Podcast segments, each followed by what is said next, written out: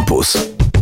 Same sztosy. Program powstaje przy współpracy z miastem Warszawa. Z Muzeum Warszawskiej Pragi dotarła do nas Katarzyna Kusko-Zwierz. Dzień dobry. Dzień dobry. A spotykamy się z powodu pewnej minionej, ale jednak wartej odnotowania rocznicy. 10 lutego minęło 375 lat od nadania praw miejskich warszawskiej Pradze. Dzielnica, mam wrażenie, że świętowała hucznie i właściwie to świętowanie nadal trwa, o czym sobie jeszcze powiemy. Prawie dwa tygodnie myślenia, mówienia, jakiegoś celebrowania tej właśnie rocznicy. Czy to co roku tak naprawdę bywa, że trzeba ten fakt odnotować. I drugie pytanie od razu dołączę. Czy rzeczywiście ta data nadania e, praw miejskich jest y, jedyną, którą warto świętować? Czy może y, trzeba byłoby jeszcze dorzucić taką, kiedy Praga została włączona do Warszawy, albo poszukać jakichś w ogóle początków, które pewnie są trudne do mm, wyznaczenia, więc wydaje mi się, że powodów do świętowania można by mieć więcej niż tylko te prawa miejskie. Oczywiście, myślę, że tych powodów e, jest bardzo dużo i tych ważnych dat e, w historii Pragi i prawego brzegu też jest, e, też jest na pewno sporo. Natomiast ta jedna data, 10 luty 1648, bo o tym konkretnie dniu mówimy, zwróciła w pewnym momencie uwagę osób, dla których Praga nie była obojętna, wręcz przeciwnie, byli nią zafascynowani, stała się dla nich takim bardzo ważnym miejscem. I e, w 2011 roku urodziny Pragi były świętowane po raz pierwszy, między innymi dzięki Oli Synowiec i Łukaszowi Kopciowi, którzy wówczas prowadzili klub podróżniczy To, Tu, To, Tam. E, I to jest inicjatywa, która zaczęła się od nich, od tego, by spojrzeć na Pragę trochę tak, jak spoglądają na te e, dalekie kraje, które pokazują podczas slajdowisk z podróży. A że szukali dobrej, radosnej daty, to ten 10 luty, który był nadaniem Pradze Praw Miejskich, świetnie do tego pasował i od tego się zaczęło zaczęło. Później przechwyciły to następne organizacje, m.in. Kolekcjonerzy Czasu, Towarzystwo Przyjaciół Pragi, e, Stowarzyszenie Gwara Warszawska, Fundacja Zmiana, e, PSM Michałów. To są organizacje, które dzisiaj E, szczególnie wspierają i tak są tą grupą inicjującą wydarzenia, które się dzieją z okazji urodzin Pragi. I w tym chyba jednocześnie jest trochę odpowiedzi na to, czy to jest ta najważniejsza data, albo na ile ona jest istotna. Wydaje mi się, że mamy tutaj splot kilku spraw. Z jednej strony świętujemy jakąś wyjątkowość tej części miasta, bo ona od dawna jest już Warszawą.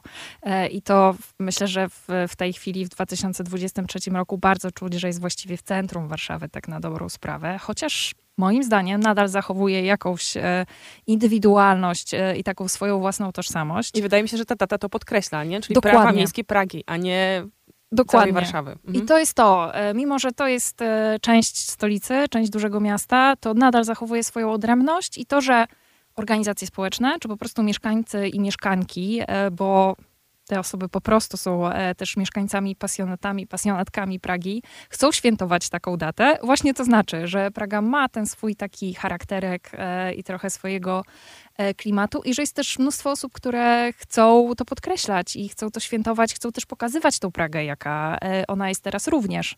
Bo z jednej strony te wydarzenia, które proponujemy w ramach urodzin, e, to są wydarzenia, które przypominają o historycznym momencie i tutaj my jako muzeum pewnie mamy taką rolę. U nas przechowujemy faksymile dokumentu nadania Pradze Praw Miejskich, bo może to jest taka ciekawostka. Praga miała to szczęście, że jej dokument założenia czy nadania praw miejskich się zachował przy tych wszystkich zawieruchach, które mieliśmy w Warszawie. On nie spłonął tak jak wiele e, warszawskich e, dokumentów.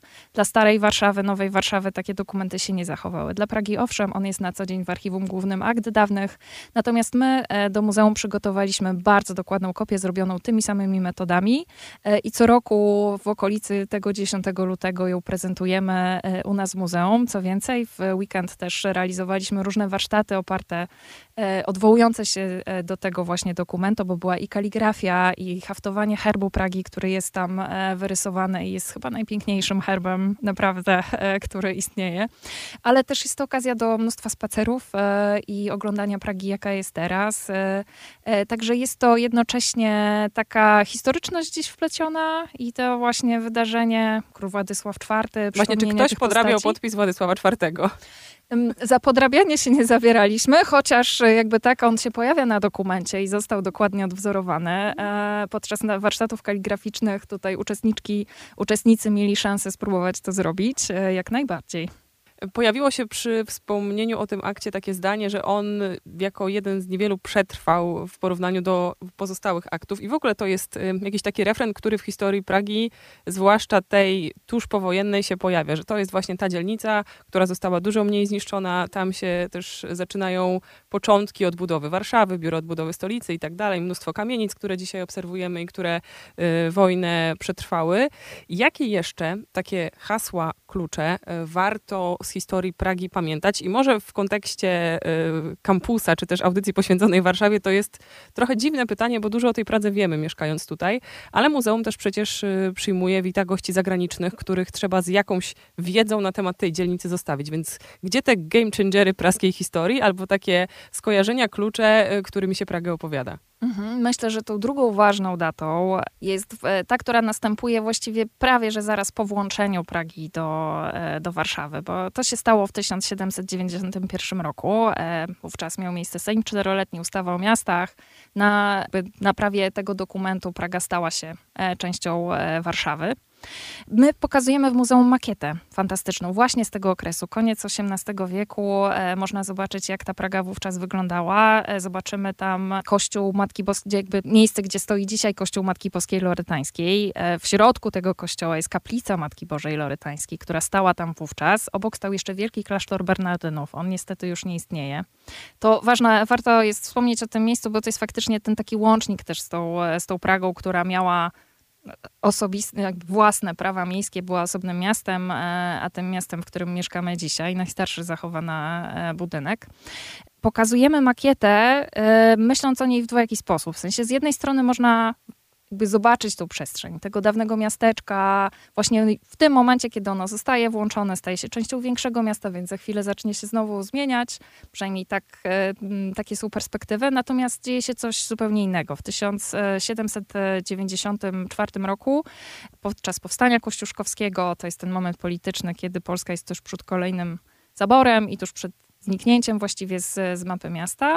Zbliża się do Warszawy armia generała Suworowa, chce do, doprowadzić do kapitulacji e, miasta i urządza na przedpolach, czyli właśnie na e, prawym brzegu, dosłownie rzeź. I to jest to wydarzenie, jest zresztą pamiętane jako rzeź Pragi, jest drugim takim momentem, który, no właśnie, jakby tak, nie, nie jest taką rocznicą, która świętuje się w formie takiej, jak, jaką nadajemy urodzinom Pragi. Natomiast ona jest pamiętana e, i co roku też dzieją się wydarzenia, które, które przypominają o tym fakcie. A to dlatego, że wówczas znika większa część miasta. Kończy to później wojsko napoleońskie, bo po to, żeby e, Warszawa, jakby ta, mm, ten prawy brzeg e, był takim przedpolem dobrym do osłony, jakby obrony e, Warszawy, to reszta zostaje zburzona, tego co się zachowało z budynków, między innymi właśnie ten klasztor Bernardynów i wieść niesie, że mieszkańcom udało się obronić tylko tą kaplicę loretańską i to sprawia, że to miasto, które miało osobne prawa, było osobnym miastem właściwie prawie, że przestaje istnieć. I kolejnym ważnym momentem e, jest już XIX e, wiek, wtedy, kiedy powstaje kolej. E, I są różne próby regulacji tego terenu, powrotu mieszkańców i osadnictwa, ale dopiero to w drugiej połowie XIX wieku, 1862 e, rok, to jest uruchomienie linii petersburskiej. Warszawa jest wówczas pod zaborem rosyjskim, więc jesteśmy częścią dużego imperium. To jest ten impuls, który sprawia, że powstają fabryki na prawym brzegu. Znów opłaca się tutaj inwestować, mieszkać, realizować. I to jest taki trochę początek tej Pragi, której, o której później mówimy, że zostało w niej trochę Warszawy. Czyli tak, ona nie została aż tak bardzo zburzona e, w, w okresie II wojny światowej i, e, i okupacji. 44 e, to z kolei rok, kiedy 1944 mam na myśli, kiedy jakby znowu historia trochę się odwraca, bo to jest trochę tak, jak właśnie przy powstaniu kościuszkowskim, wcześniej jeszcze potop szwedzki, to zawsze prawy brzeg jest niszczony. W 1944 roku jest odwrotnie czyli podczas powstania warszawskiego, e, później podczas e, takiego celowego e, wyniszczania miasta przez, przez niemieckiego okupanta, to, to lewy brzeg traci nawet miejscami 90 parę procent tej tkanki fizycznej. Na Pradze również są zniszczenia i my to również pokazujemy na wystawie, natomiast one nie są aż tak dotkliwe. I tutaj Mieszkańcy wracają, wielu z nich, żeby odbudowywać swoje życie. Tak jak pani wspomniała, zaczynają też działać komórki miejskie i to jest trochę taki moment, kiedy Praga faktycznie jest stolicą e, całego kraju e, i skąd wychodzi ten impuls. Przygotowujemy zresztą wystawę na ten temat, więc w, w taką dokładną rocznicę e, za rok jesienią zapraszamy serdecznie, żeby się przyjrzeć jeszcze tym tematom. Czyli taki kalendarz warszawskich ważnych eventów godnych celebrowania. Już wiemy, że się powiększy o jedną datę. Mi od razu staje przed oczami niebieska okładka książki Grzegorza Piątka, Najlepsze miasto świata i tam się w 1944 roku od Pragi zaczyna i potem snuje opowieść dalej. Z Katarzyną Kusko-Zwierz, dyrektorką Muzeum Warszawskiej Pragi, przyglądamy się e, historii Pragi z powodu tego, trzy, teraz będę musiała odmieniać, 375. rocznicy przyznania praw miejskich. Tak z tego wybrnijmy, która przypadała 10 lutego. Taki wątek wielokulturowości mi jeszcze wyskoczył w głowie z dziwnego powodu na hasło Kolej teraz Polska, bo sobie pomyślałam, że jednak przeróżni ludzie przyjeżdżali na Pragę i brzmiało tam kilka języków pewnie. Tak, e, z pewnością. E, to jest bardzo ciekawe, bo e, ta wielokulturowość na Pradze miała swoje różne koleje. Jeśli myślimy o akcie nadania praw miejskich, to warto wspomnieć, że on był, jakby z kolei zabraniał Żydom osiedlania się w tej części, która właśnie uzyskała prawa miejskie. Natomiast to się stosunkowo szybko zmieniło i faktycznie tutaj społeczność żydowska była tą społecznością, która była bardzo widoczna i słyszalna również na Pradze. My ostatnio mieliśmy okazję w ramach urodzin Pragi też wejść do e, żydowskiego akademika przy ulicy Sierakowskiego, który dzisiaj jest e, w rękach e, komendy policji. Takie wejścia udaje nam się organizować właśnie w ramach urodzin, ale tych miejsc jest dużo więcej. Między innymi w muzeum mamy zachowane pomieszczenia dawnych modlitewni żydowskich, gdzie zachowały się malowidła, więc to są takie okazje, żeby tak trochę naocznie, czy jakby prawie, że namacalnie doświadczyć tej, e, tej obecności, ale tych języków faktycznie było więcej, bo tutaj społeczność e, rosyjska e, też była spora, zwłaszcza właśnie w tym, w tym okresie, ale też po prostu społeczność prawosławna. Ta cerkiew zresztą została, co jest znowu czymś troszeczkę innym niż się wydarzyło w, w Warszawie, bo sobór na dzisiejszym placu Piłsudskiego został zniszczony był traktowany bardzo symbolicznie. E, fragmenty mozaik z, z tego soboru są zresztą do zobaczenia u nas w tej cerkwi, która, która mieści się po naszej stronie Wisły. Ta cerkiew została, bo służyła właśnie dużo szerzej niż tylko, e, tylko społeczności rosyjskiej, tylko w ogóle jakby tak e, społeczności prawosławnej służy zresztą nadal. Myślę, że tych języków było jeszcze więcej, chociaż te grupy, które wymieniłam, to są te najbardziej takie widoczne w, w, takim krajobrazie społecznym e, i kulturowym Pragi. Ja się jeszcze słowa krajobraz złapię, bo myślę, że takie mm, aspekty historii przemysłu, fabryk też gdzieś tam w naszej rozmowie przebijają, ale przecież y, najstarszy chyba i największy park to też Praga. Ogromny ogród zoologiczny. Czy ta zieleń gdzieś w historii dzielnicy ma znaczenie? Myślę, że ma ogromne. Tutaj warto pewnie wspomnieć, e, że ten Park Praski e, jest pierwszym publicznym ogrodem, e, jakby tak, takim parkiem, do którego faktycznie większość mieszkańców miała, miała dostęp. Jeśli chodzi o ogród zoologiczny, który powstał już w dwudziestoleciu międzywojennym, to z kolei ta atrakcja Pragi, która przyciągała bardzo wiele osób i pewnie, pewnie trochę oswajała tą, tą też taką wówczas mniej popularną dzielnicę. Myślę, że dzisiaj to z kolei ma jeszcze inne znaczenie. Szukamy w mieście takich przestrzeni zielonych. E, Dzika które, Wisła. Tak, które dają nam cień, które dają nam oddech. E, Praga to też wiele akcji, zresztą oddolnych, e, chociażby za od, odbetonowywanie ulic, czy prowadzenie takich akcji sadzonkowych. E, Ogrody które... społeczne, sąsiedzkie mm -hmm. przebijają też, tak. Dokładnie. Także tak, myślę, że to ma ogromne znaczenie i że e, wszyscy czujemy teraz też potrzebę więcej zieleni. To jest takie hasło, które, które jest nam też bliskie. Widać, że przychodzi pani z Muzeum Warszawy, bo więcej zieleni to też był tytuł jednej z wystaw poświęconej Alinie Scholz, ale nie o tym. Y, co jeszcze z tego świętowania tegorocznego zostało? Spora część obchodów za nami, w tym te główne związane już konkretnie z datą 10 lutego, ale jest jeszcze okazja, żeby poświętować w najbliższych dniach. Jak najbardziej i to jeszcze dziś. E, dzisiaj walentynkowe wydarzenie. Kluba Kawiarnia Międzypokoleniowa przy ulicy Stalowej organizuje spotkanie Zaproś kogoś, kogo lubisz. E, także dzisiaj o godzinie 17.30 bardzo polecam, żeby udać się na warsztaty arteterapeutyczne, e, podczas których można wyrazić swoją sympatię bliskość. E, jest to zresztą taki wątek, który się przewija w świętowaniu urodzin u nas e, w tym roku. E, z kolei jutro w środę zapraszamy na takie warsztaty wytchnieniowe dla dorosłych do Muzeum Warszawskiej Pragi.